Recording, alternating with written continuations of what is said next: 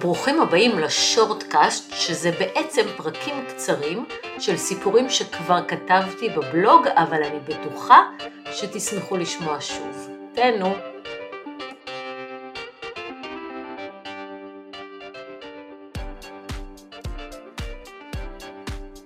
דוד היה בעל המאה ולגמרי בעל הדייר במשך כמעט 25 שנות נישואים. והיא, היא התרגלה לעשות כרצונו, מרצונה כמובן, ככל שהיה לה בכלל רצון חופשי. הקטע הוא שבשלב הזה היא הייתה בטוחה שזה מה שהיא רוצה. ככה זה כשבמשך שנים את גרה ברכבת הרים בפארק של דיסני.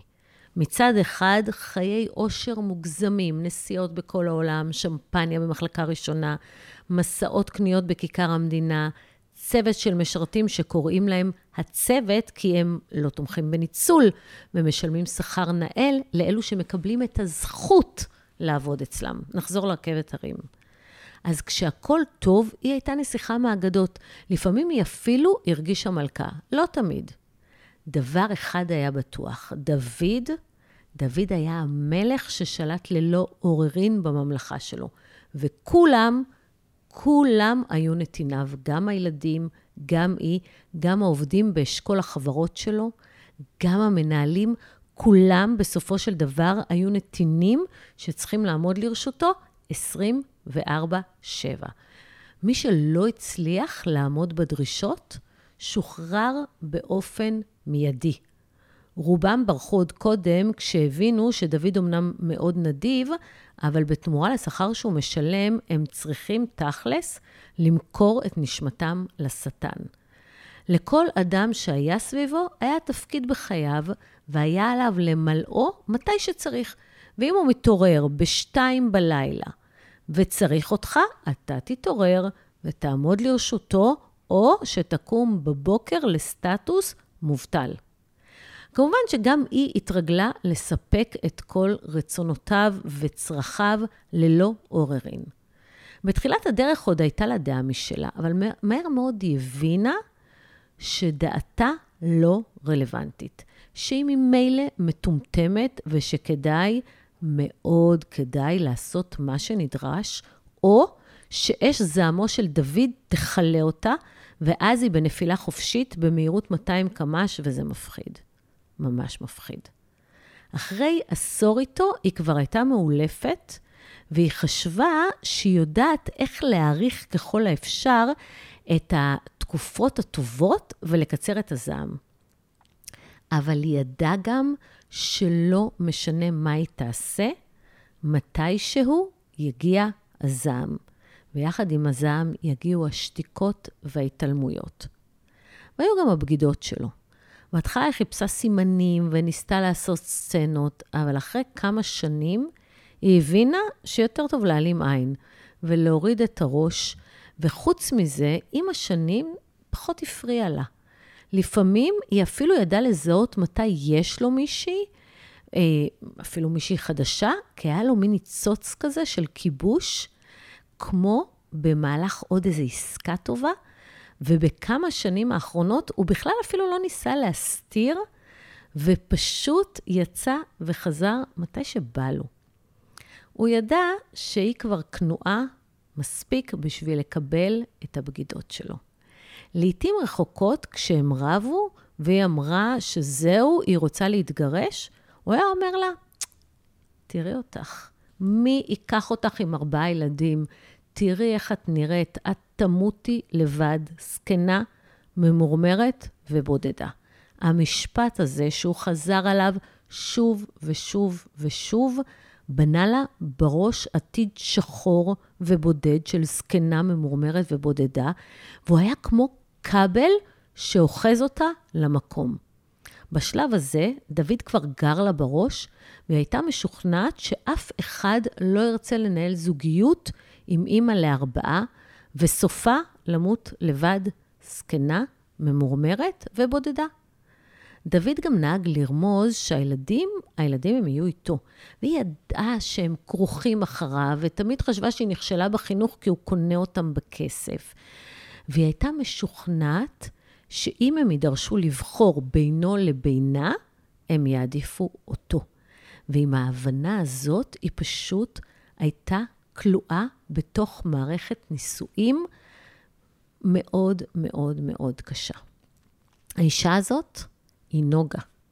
נוגה היא אישה בת 47, סגנית מנהלת סניף בבנק, עם משכורת נאה, משפחה עמידה, גוף חטוב שמתוחזק בחדר כושר ובדיאטות רצחניות, ופנים חלקות ויפות. נוגה שמשוכנעת שאם היא נפרדת מדוד, היא נשארת לבד בעולם והופכת לזקנה, ממורמרת ובודדה. נוגה שמתנהלת בעולם עם הקול שלו בראש שלה, שמכתיב לה חיים נטולי אהבה, נטולי רצון חופשי ונטולי תקווה.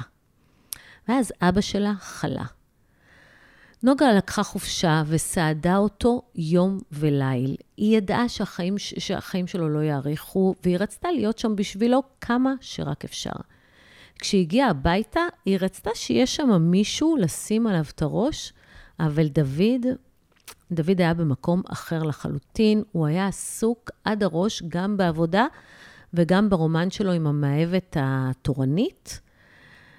בלילה האחרון של אבא שלה, כששניהם ידעו שהוא כבר לא יראה אור יום, הוא אחז לה ביד ואמר לה בקול חלש, חלש, נוגלה, תדאגי לעצמך.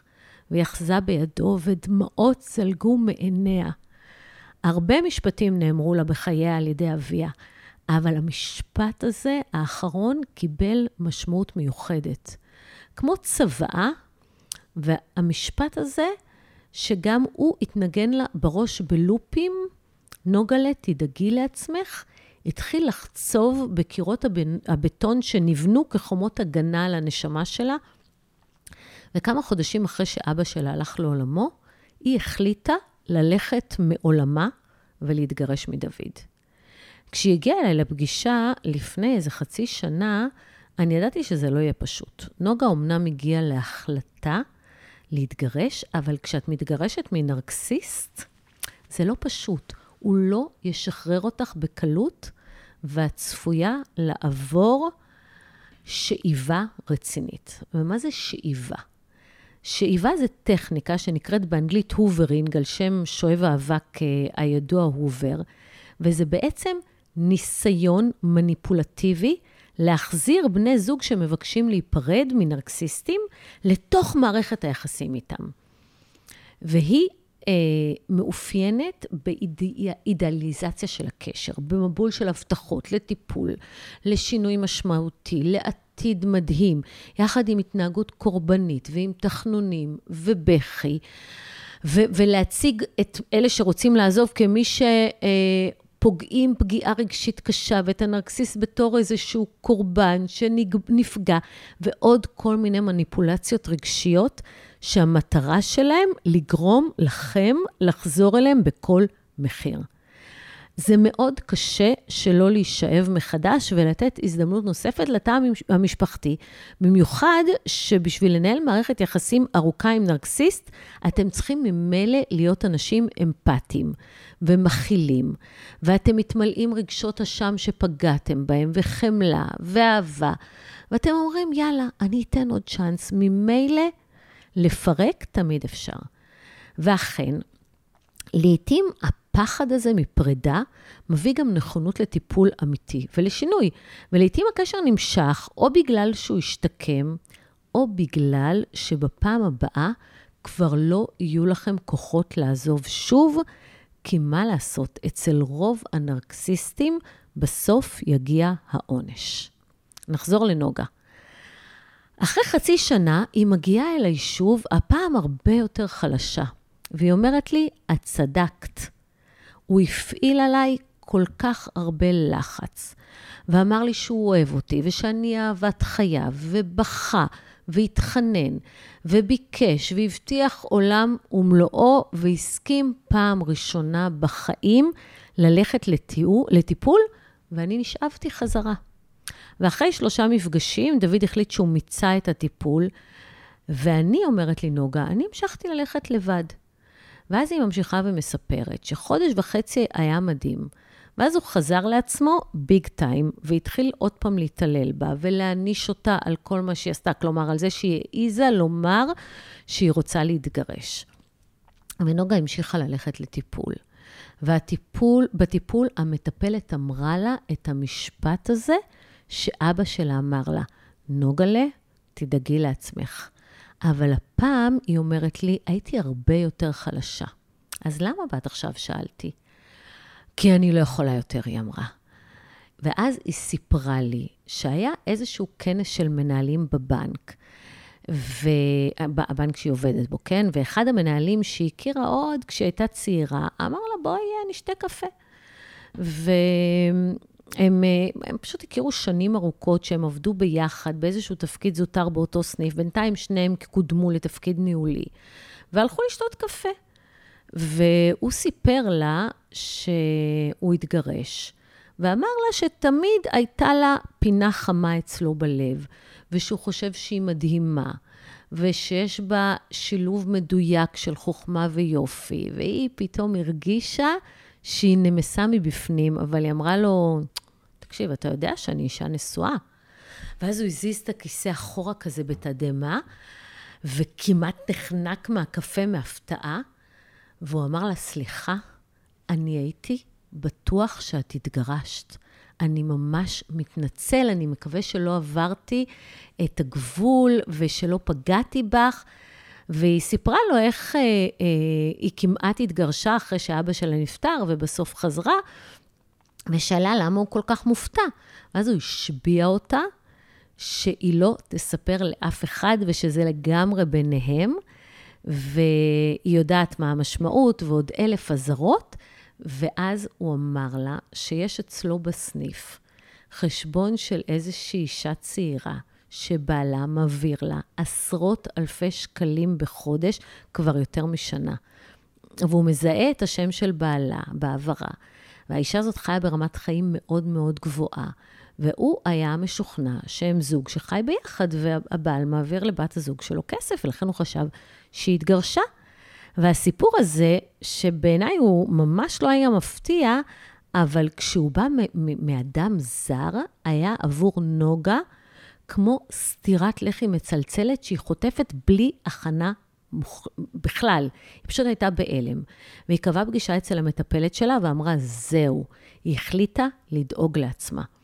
והמטפלת שלה אמרה לה שהיא נמצאת בשלב הברדו. מה זה שלב הברדו? זה שלב שמוגדר בבודהיזם הטיבטי כשלב שלאחר המוות ועד שהנשמה נולדת מחדש. וכשיש ברדו כזה, גם בשלב שבין מות הזוגיות ועד שאת נולדת מחדש חזקה יותר ומוכנה לגלגול החדש של חייך. בלעדיו.